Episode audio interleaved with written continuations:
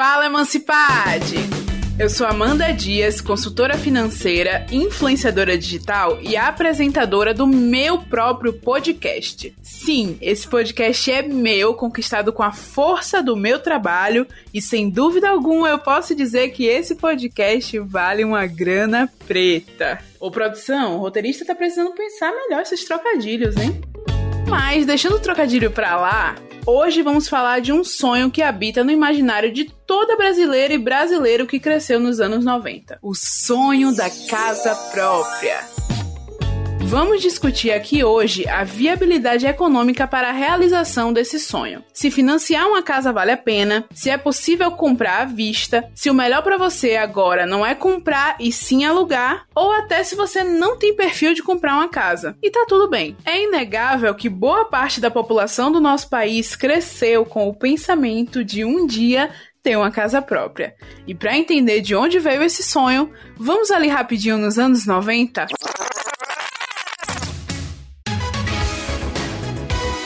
A década de 90 para o povo brasileiro já começa com o governo Collor confiscando o dinheiro suado que as pessoas tinham guardado na poupança. O país tinha uma inflação absurda, tava tudo muito caro nos mercados, a gasolina subindo, teve impeachment do presidente, assumiu um outro que não passava muita confiança.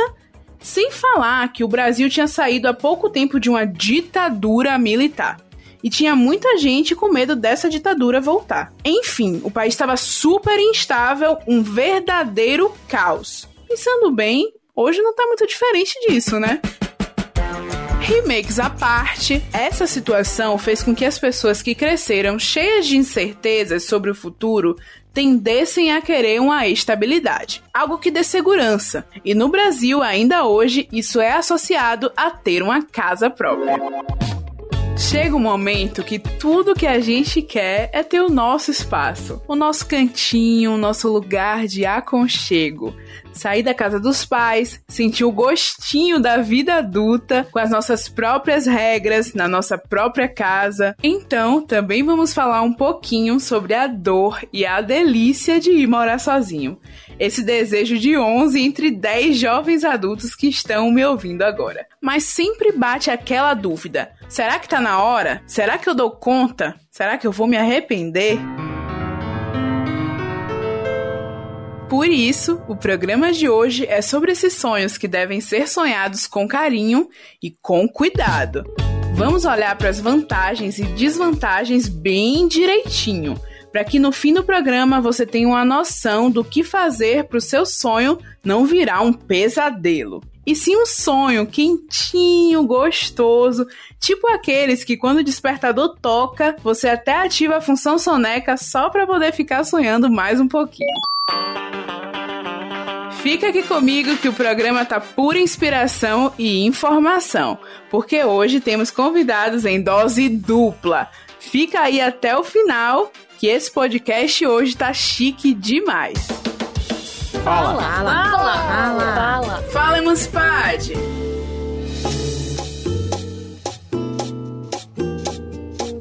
E hoje eu tô aqui com a Nathalie Dias. Ela tem 28 anos, é criadora de conteúdo, mora no Morro do Banco, na zona oeste do Rio, e acabou de realizar o seu sonho de ir morar sozinha.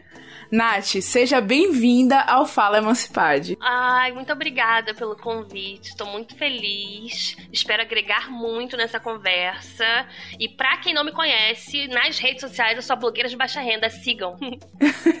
Nathalie, para começar, me conta como é a sua relação com o dinheiro? Minha relação com o dinheiro é bem complexo, assim, porque eu entendo que muitas coisas deveriam ser obrigação do meu estado e do meu país, mas entendo também que não é. Então, o dinheiro me traz um conforto que não deveria ser chamado de conforto, que é saúde, segurança, moradia. É, então eu entendo a importância dele. Eu não romantizo a pobreza, apesar de ser pobre prime agora, que estou prosperando, né? Mas eu não romantizo a pobreza. Eu gostaria que ninguém tivesse que lidar com essas questões, né? Tipo, pagar o aluguel ou alimentar, se alimentar. Então, assim, a minha relação com o dinheiro é bem tranquila, mas eu sei o local dele, sabe? Sei bem como é, assim. É, é essa jornada, né? De quem tá começando agora a construir sua empresa, com, começando a construir sua trajetória financeira, a dar esses primeiros passos de independência, de emancipação, e eu acho bem bonita a sua história por conta desse processo de superação mesmo e o quanto a sua história te trouxe lições valiosas sobre como lidar com o dinheiro. Eu acho isso bem legal. Mais pra frente a gente vai conversar sobre isso também. Falando em começar a construir seus sonhos e da sua ascensão, morar sozinha é um passo muito importante na nossa vida. E que você deu recentemente. Conta pra gente aí como é que foi esse rolê. Cara, na verdade, morávamos eu, minha mãe, meu namorado namorado e meu irmão. Eita, babado. Família, família grande, né? Pois é. Aí minha mãe falou assim: olha, vocês precisam ter o espaço de vocês.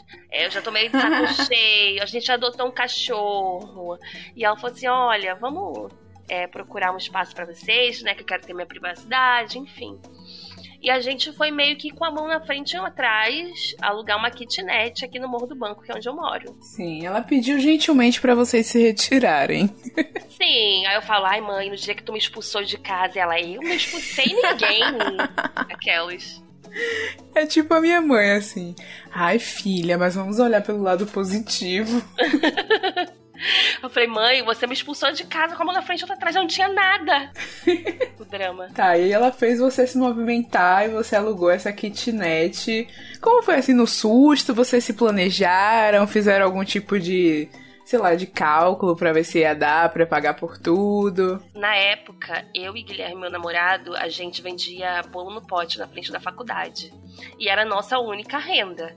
E aí a gente começou a se organizar para entender quais seriam as despesas que nós íamos ter a partir do momento que a gente saísse da casa da minha mãe, que a gente já ajudava lá, porém agora era uma coisa mais independente, né? É, mais a gente tomando frente da, das, das, das, contas, das despesas, enfim. E aí é, foi meio que na prática no início, o que eu não.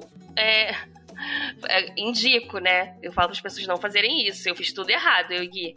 Mas, mas deu certo, que bom. Mas a gente foi, tipo assim, no susto mesmo. A gente foi, foi começamos a procurar lugares aqui no, no, Morro do Banco, que é a comunidade onde eu moro, é, e a gente achou um apartamento muito bonitinho, né? Mas é uma kitnet. O pessoal fala apartamento, mas é kitnet. É, que a gente conseguia pagar, enfim. E, e, e foi assim que a gente deu esse primeiro passo. No susto, porém, muito consciente, sabe? A gente não fazia despesa de nada, só do básico, do básico mesmo. E a gente tinha, tinha minha mãe ainda dando suporte pelo lado de fora. Não que a gente tem, seja rico, herdeiro, nem nada. Minha mãe era empregada doméstica, mas a gente conseguiu se organizar direitinho, sabe? Sim, eu sei bem. Eu sempre. Eu recentemente fiz essa decisão de morar sozinha, né?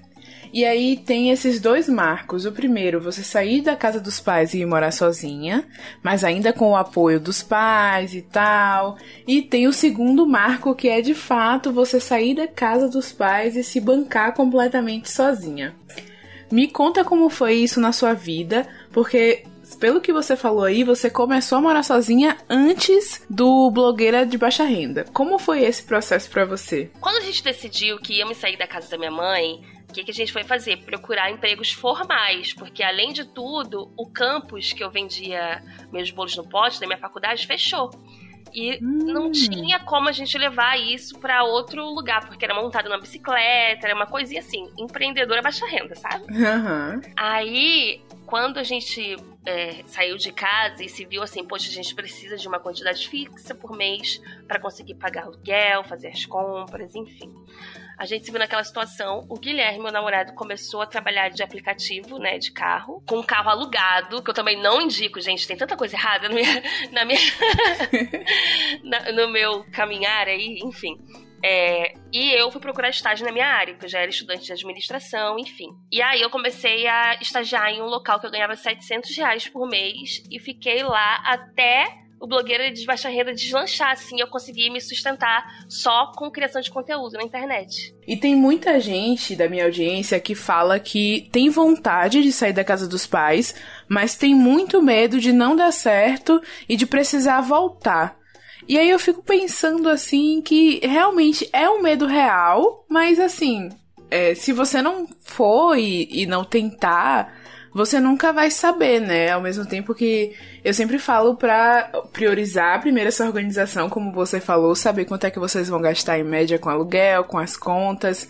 Mas tem gente que tem essa parte, mas fica com muito medo de sair e não dar conta e precisar voltar. Qual conselho você dá para essas pessoas assim? Como foi que você conseguiu dar conta? Você acha que em algum momento você é, poderia voltar para casa da sua mãe? Começando pelo final, sim.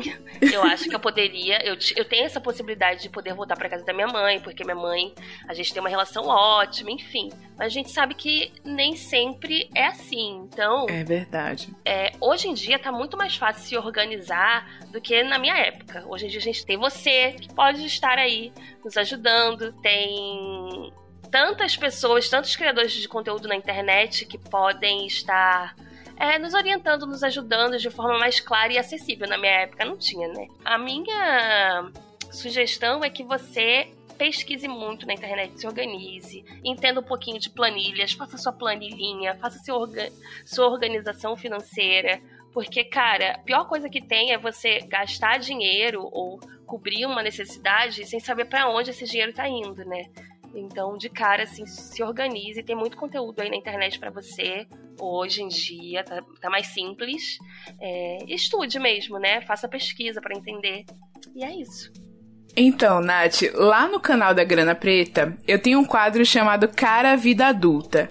E aí, pensando nesse público, que é uma galera que ainda mora com os pais, mas que já é adulto, mas que ao mesmo tempo não saiu de casa, tem essa vontade de morar sozinho, Aí eu faço toda uma série de vídeos explicando um pouco como foi o meu processo de decisão de morar sozinha, como eu me organizei, onde eu investi, porque, assim, tem aquele sonho, né, que a gente tem de morar sozinha e ser independente dos pais.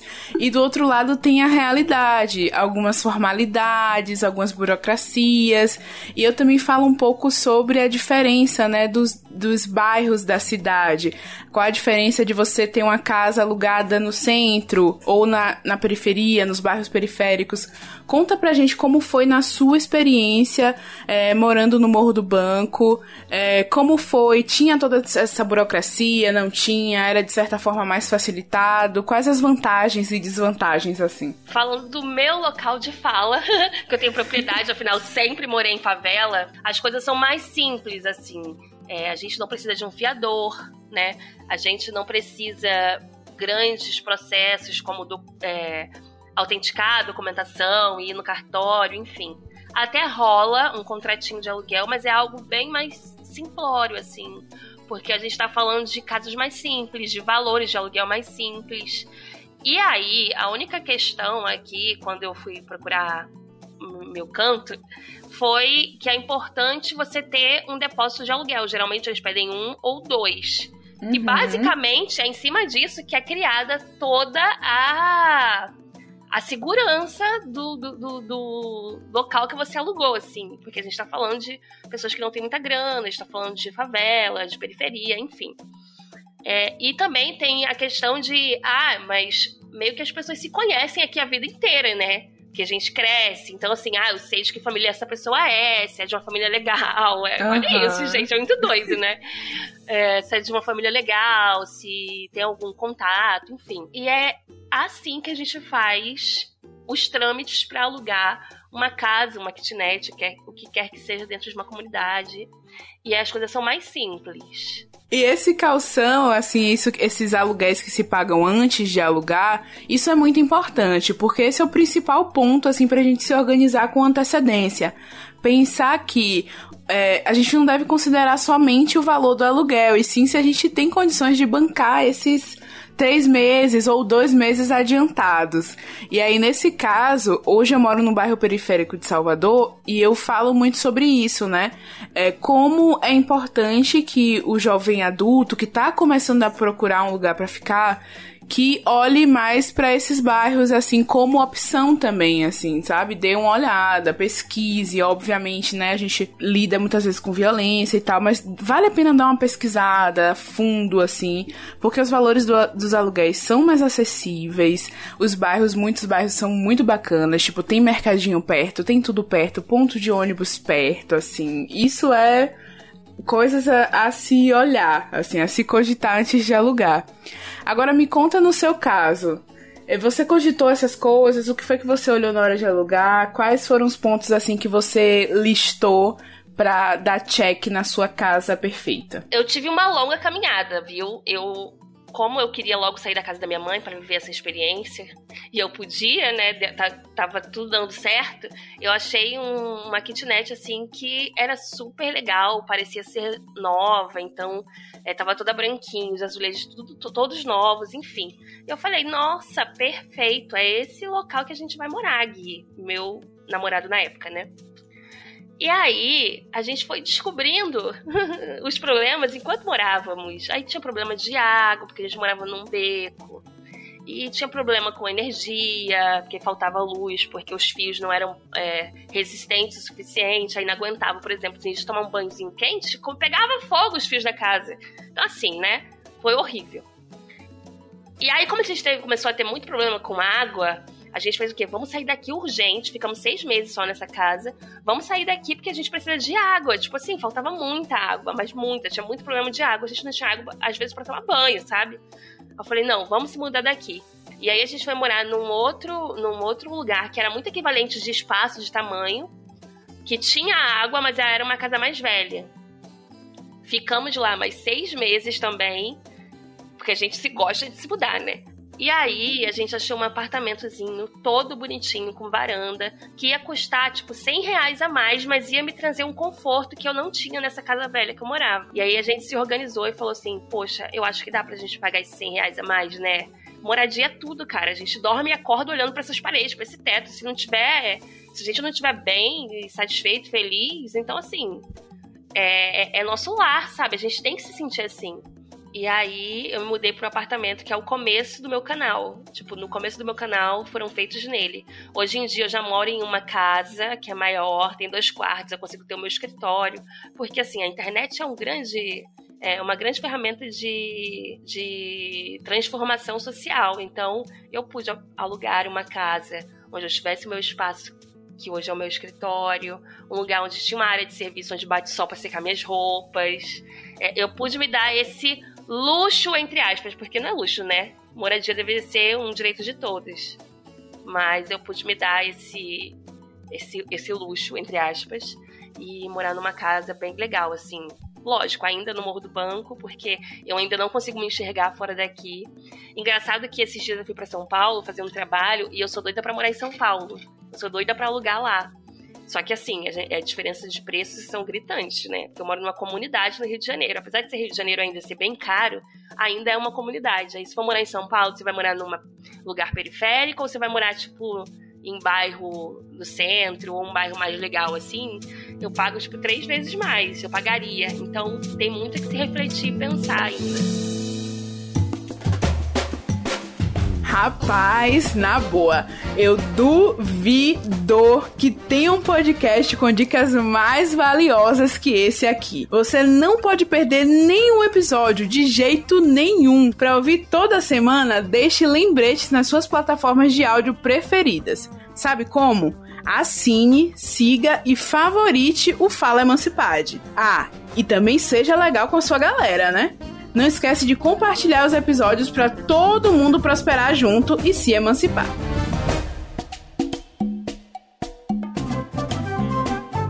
Nath, e me conta uma coisa aqui. Comprar casa própria é um sonho seu? A gente sabe que é um sonho da maioria das pessoas brasileiras e principalmente das pessoas de baixa renda. Você tem sonho de comprar uma casa própria? É, você tem sonho de, de morar em outra cidade? Como é isso para você? Desde criança eu sonho em comprar uma casa própria para minha mãe. Sabe, dar a casa da minha mãe e saber que tudo pode acontecer, mas a gente vai ter quatro paredes e um teto, né? Não importa quantas pessoas falem, ai, ah, não deve comprar casa, deve, sei lá, investir esse dinheiro e blá blá blá, que a gente tá cansado de ver aí, principalmente na internet. Mas eu sonho, assim, é, de sonhar mesmo, acordada, no dia que eu, da, que eu vou dar a casa da minha mãe. É, e, e, nossa, não vejo a hora disso acontecer, tô me organizando para isso. Eu guardo todo o meu dinheiro de publi para comprar a casa da minha mãe, falo mesmo. E muito em breve isso vai acontecer. E aí, eu costumo ter, assim, um sonho de cada vez quando se fala em conquista material. Porque aí eu junto minha grana pra fazer o quê? Realizar esse meu sonho maior, que é comprar a casa da minha mãe. Quando eu conseguir comprar a casa da minha mãe, aí eu vou começar a pensar em comprar o meu cantinho também. Porque, cara, é uma segurança, né? A gente que foi pobre ou é pobre ainda consegue entender o quanto ter um, um, uma casa, ter quatro paredes, um teto, isso vai acalmar a gente. A questão de saúde mental, sabe? A gente. é, menina, a gente tem aquela confiança de que. Nossa, pode acontecer tudo, mas a gente tem o nosso canto pra gente cair ali, sabe? Se tudo der errado. Então eu acho que vai, vai me trazer uma tranquilidade assim que nossa, eu não consigo nem imaginar. Sei como é, eu sei como é. Mas não dá um medinho, assim, de tomar essa decisão? Eu, eu queria entender isso, assim.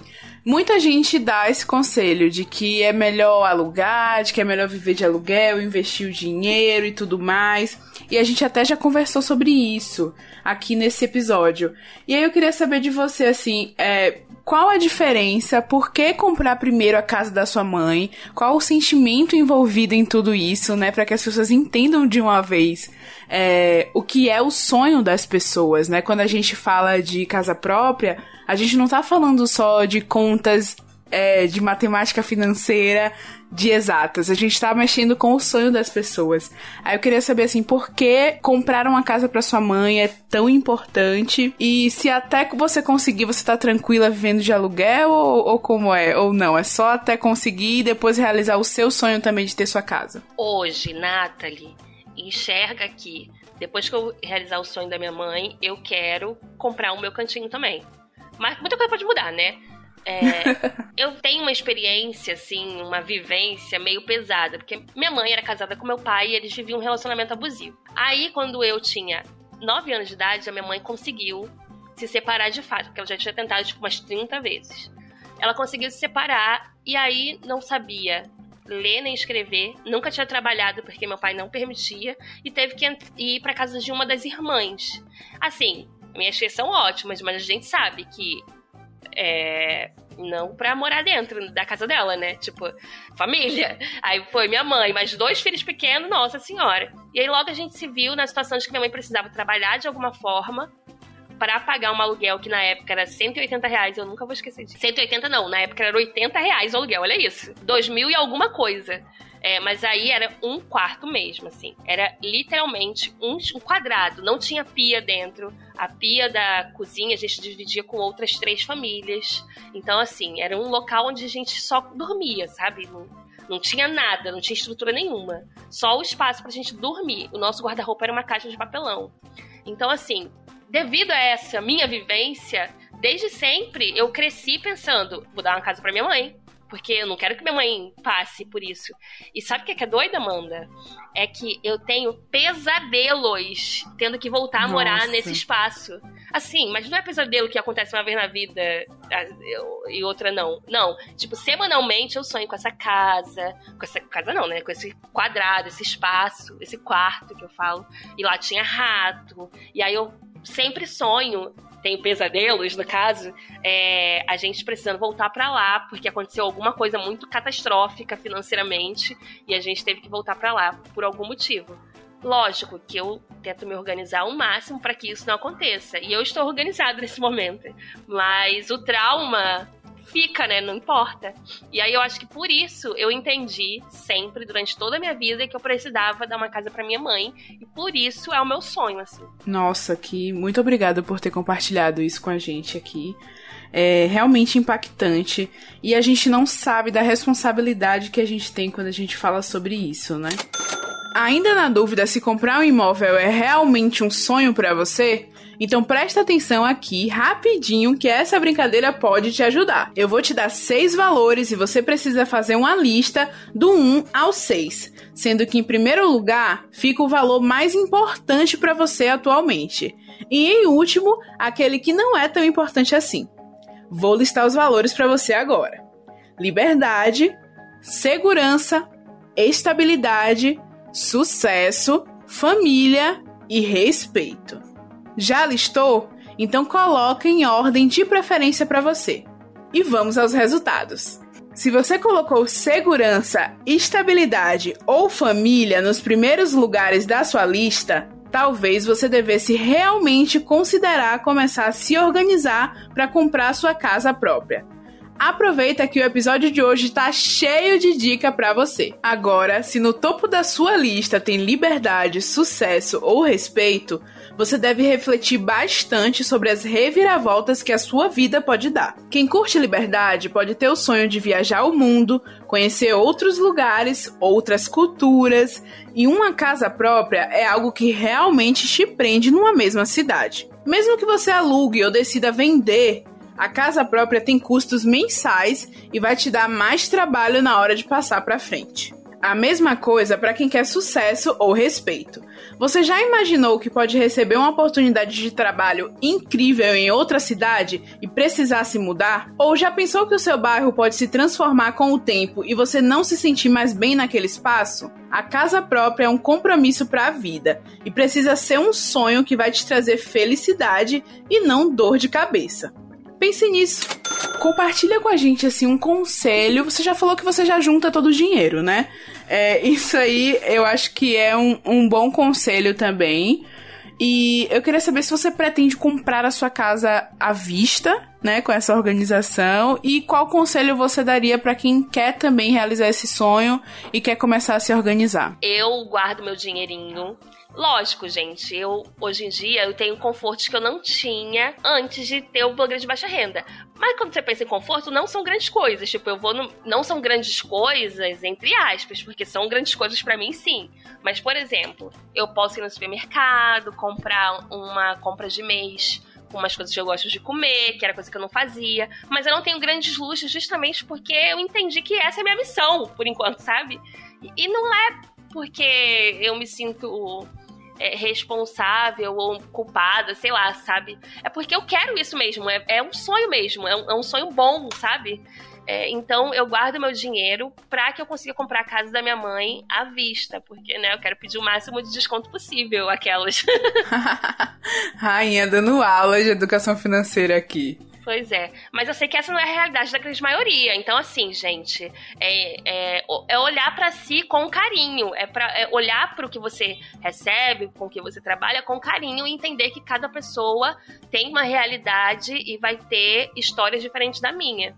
Mas se você quiser usar a minha como inspiração, eu ficaria muito feliz. Porque eu tenho muito orgulho de tudo que eu vivi e de onde eu estou. Boa, boa, muito bom. Eu acho incrível você compartilhar isso com a gente, porque muitas pessoas falam realmente, como você citou no início, né? Muito conselho contra a compra da casa própria, muito conselho para poder alugar ao invés de comprar. Mas é, a gente precisa considerar as diversas realidades que a gente encontra e que a gente vive, né? Por exemplo, você tá juntando para comprar à vista e pedir o máximo de desconto. Essa é a realidade assim mais perfeita e é com essa realidade que a maioria dos educadores financeiros querem lidar, que é a pessoa que tem a grana toda e vai comprar o imóvel à vista essa pessoa realmente talvez seja melhor para ela investir o dinheiro, viver com aquele rendimento, pagar o aluguel com aquele rendimento. Porque, né, é muita grana para você comprar uma casa à vista. É, mas a maioria das pessoas com que a gente está falando, inclusive, são pessoas que vão financiar.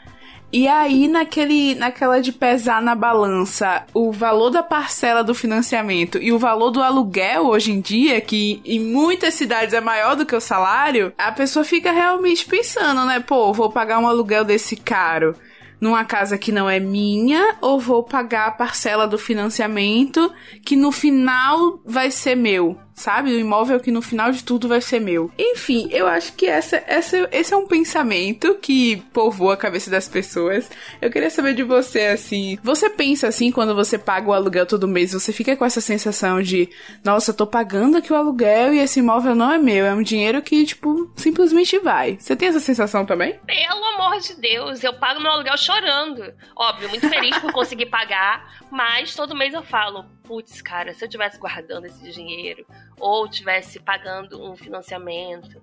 Mas aí tem outras questões, assim. Eu não sei se eu consigo fazer um financiamento no meu nome, sabe? Porque nosso trabalho é muito inconstante, né? Tem hora é. que a gente tá bem, tem hora que não aparece trabalho. E como é que a gente prova que a gente tem é, esse, esse, esse, conforto, esse, esse dinheiro ali mensalmente, enfim. E aí, eu sou pobre, toda a minha. minha eu, eu sou pobre, entre aspas, porque agora eu sou pobre prime, né? Eu falo. É, e minha família toda é pobre. Então, assim, eu não consigo um fiador, sabe? É bem complexo quando a gente olha para esse local, assim. Nath, agora para finalizar e agradecer a sua presença, assim, quero fechar com chaves de ouro. É, para isso, eu preciso que você indique as suas redes sociais para as pessoas te seguirem, te acompanharem, acompanharem a sua casa, a sua trajetória, a sua rotina, dia a dia.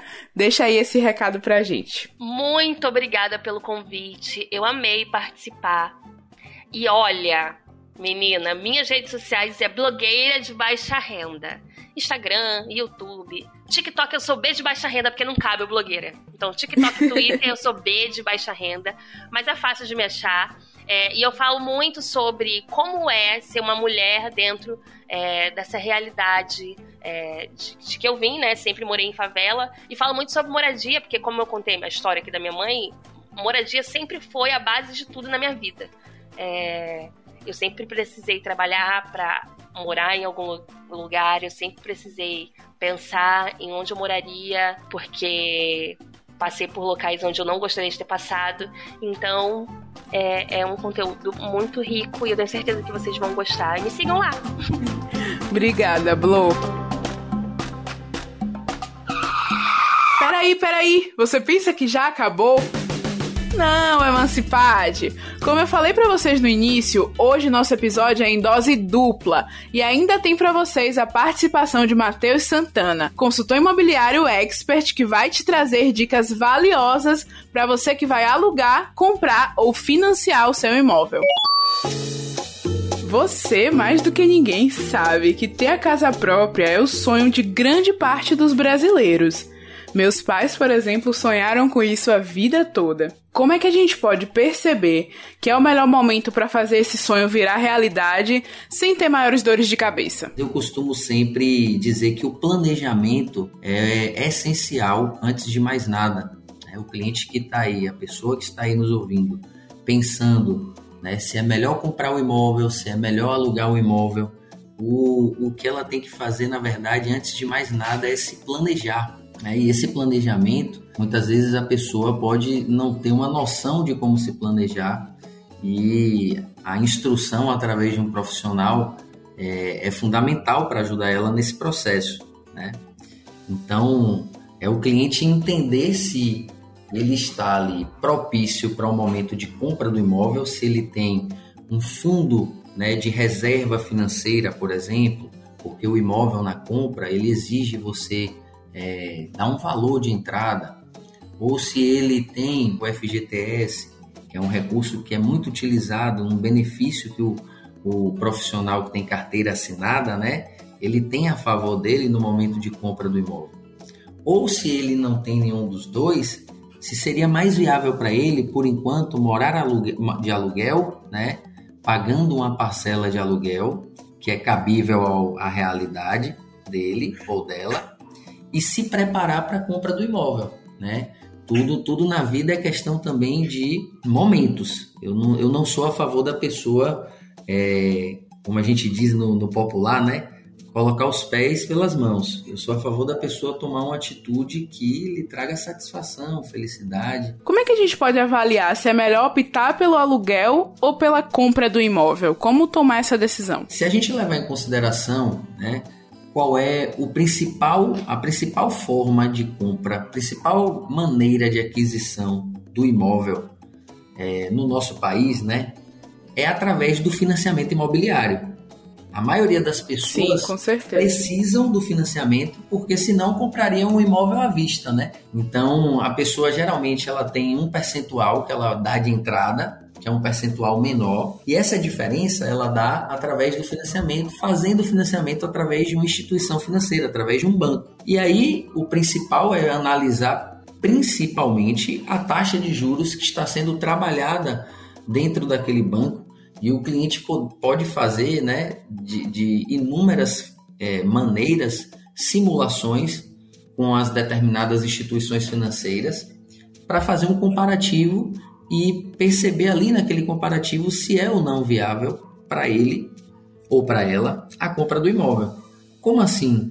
Quando você faz uma simulação de financiamento, você recebe um detalhamento de quanto você consegue de crédito, qual é a taxa de juros que está sendo trabalhada e qual é o seu valor de parcela. Então ali você vai analisar, poxa, esse valor de parcela aqui está cabível para mim? Se estiver cabível e você achar que é o momento de compra, ótimo. Se você achar que não é cabível, aí você tem que dar um passo ou dois para trás, ou seja, quantos forem necessários para você poder tomar essa decisão na, na, no momento mais propício. E aí eu indicaria totalmente, se você achar que a parcela do financiamento não é uma parcela justa para o seu orçamento, é melhor que você alugue o imóvel e aguarde um tempo para que você consiga comprar numa melhor oportunidade. E aí, emancipades? Estão gostando dos conselhos que estão ouvindo por aqui? Me conta como a educação financeira tá mudando a sua vida. A gente quer conversar sobre a sua história aqui no podcast. Quem sabe você também não vai ajudar a inspirar outras pessoas. É só mandar um áudio para mim pelo WhatsApp, nesse número, anota aí. 719 9914 1970. Mas se ligue, você precisa autorizar para que a gente use o seu áudio aqui no podcast. E como faz isso? É só se apresentar e dizer que autoriza. Por exemplo, Oi, eu sou Amanda Dias, falo de Salvador, Bahia e autorizo o uso dessa mensagem no podcast Fala Emancipade.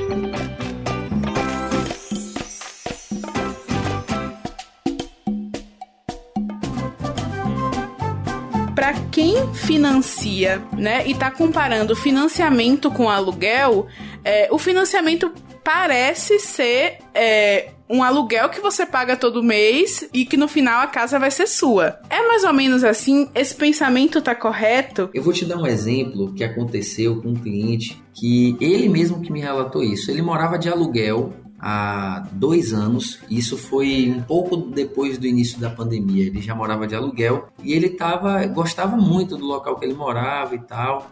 Só que no meio da pandemia, o dono do apartamento ele quis vender o imóvel porque ele percebeu, né, um, um, um, uma demonstração de que o mercado imobiliário estava reaquecendo pelas taxas de juros no ano de 2020, né, estarem muito baixas então, o que é que aconteceu? O dono do imóvel perguntou se ele é, tinha interesse na compra do imóvel. E ele prontamente disse que sim, mas que ele não estava preparado ainda ali para comprar o imóvel do que ele morava, porque o valor do imóvel que ele morava para alugar era tranquilo, mas para ele comprar ele não tinha o valor de compra proporcional. Então, o que é que aconteceu? Ele teve todo, toda a vida dele é, teve que mudar de uma hora para outra, né? Porque o proprietário resolveu isso sem que ele esperasse por isso. E ele teve que, às pressas, procurar um outro imóvel. A esposa dele estava grávida.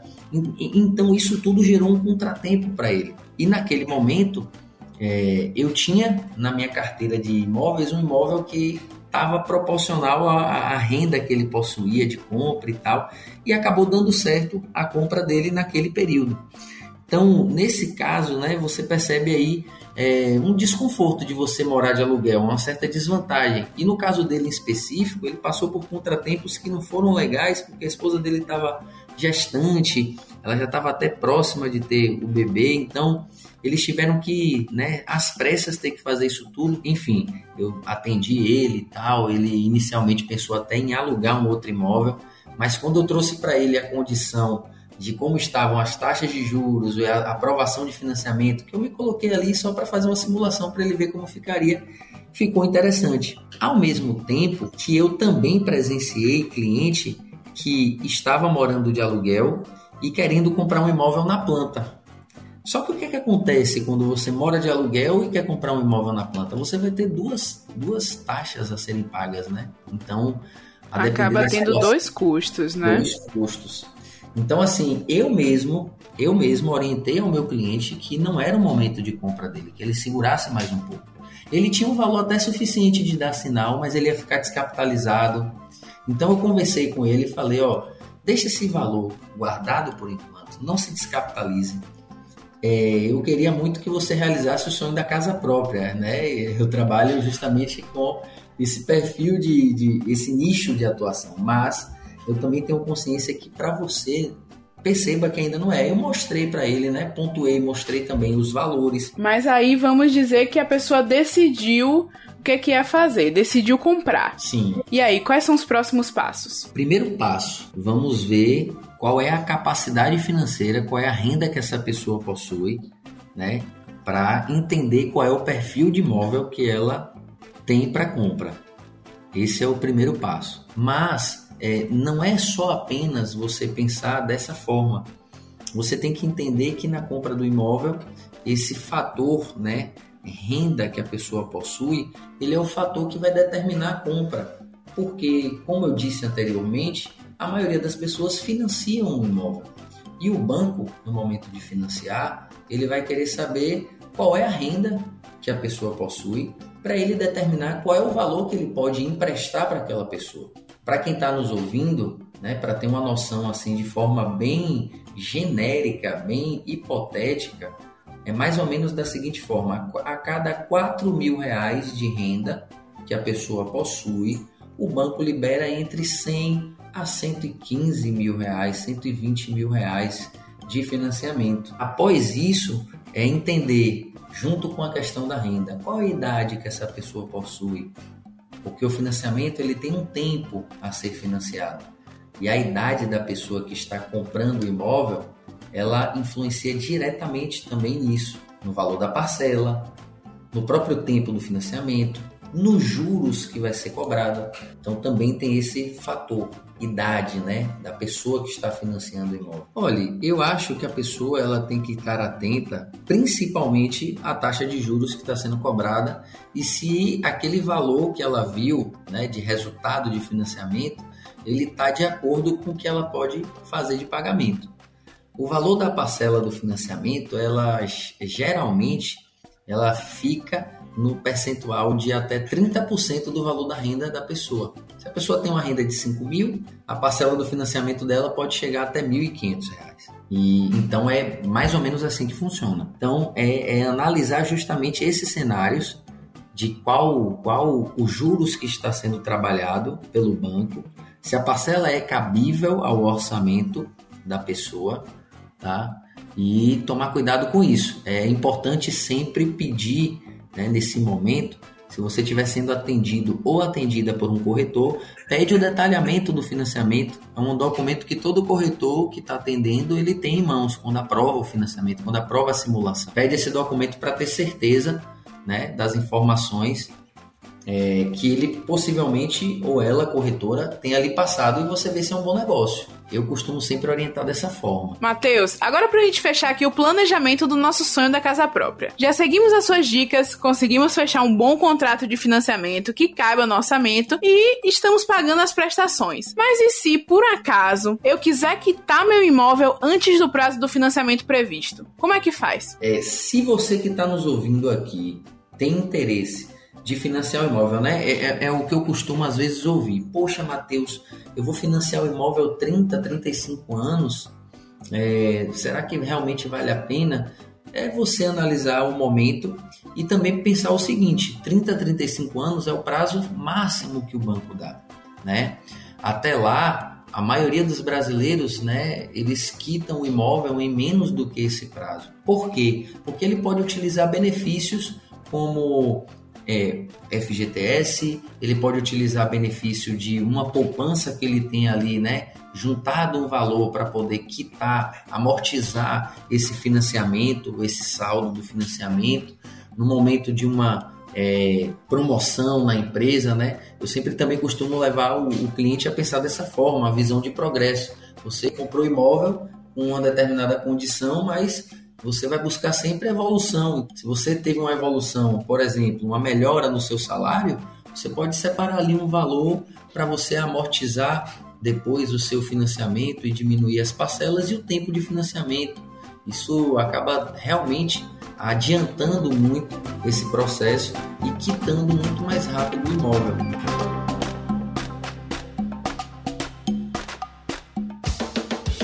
Depois da história inspiradora de Natalie e dos conselhos de Mateus, eu espero que você esteja assim que nem eu, com o caderninho na mão, fazendo as contas e prontos para dar mais um passo adiante na realização do sonho da casa própria. Ou não, se ainda não for a sua hora. O importante é nunca, mas nunca mesmo abrir mão do seu sonho e se planejar para realizá-lo. É para isso também que eu tô aqui com vocês, para ajudar e comemorar junto quando o sonho se tornar realidade. Vamos juntos, emancipados? E até semana que vem.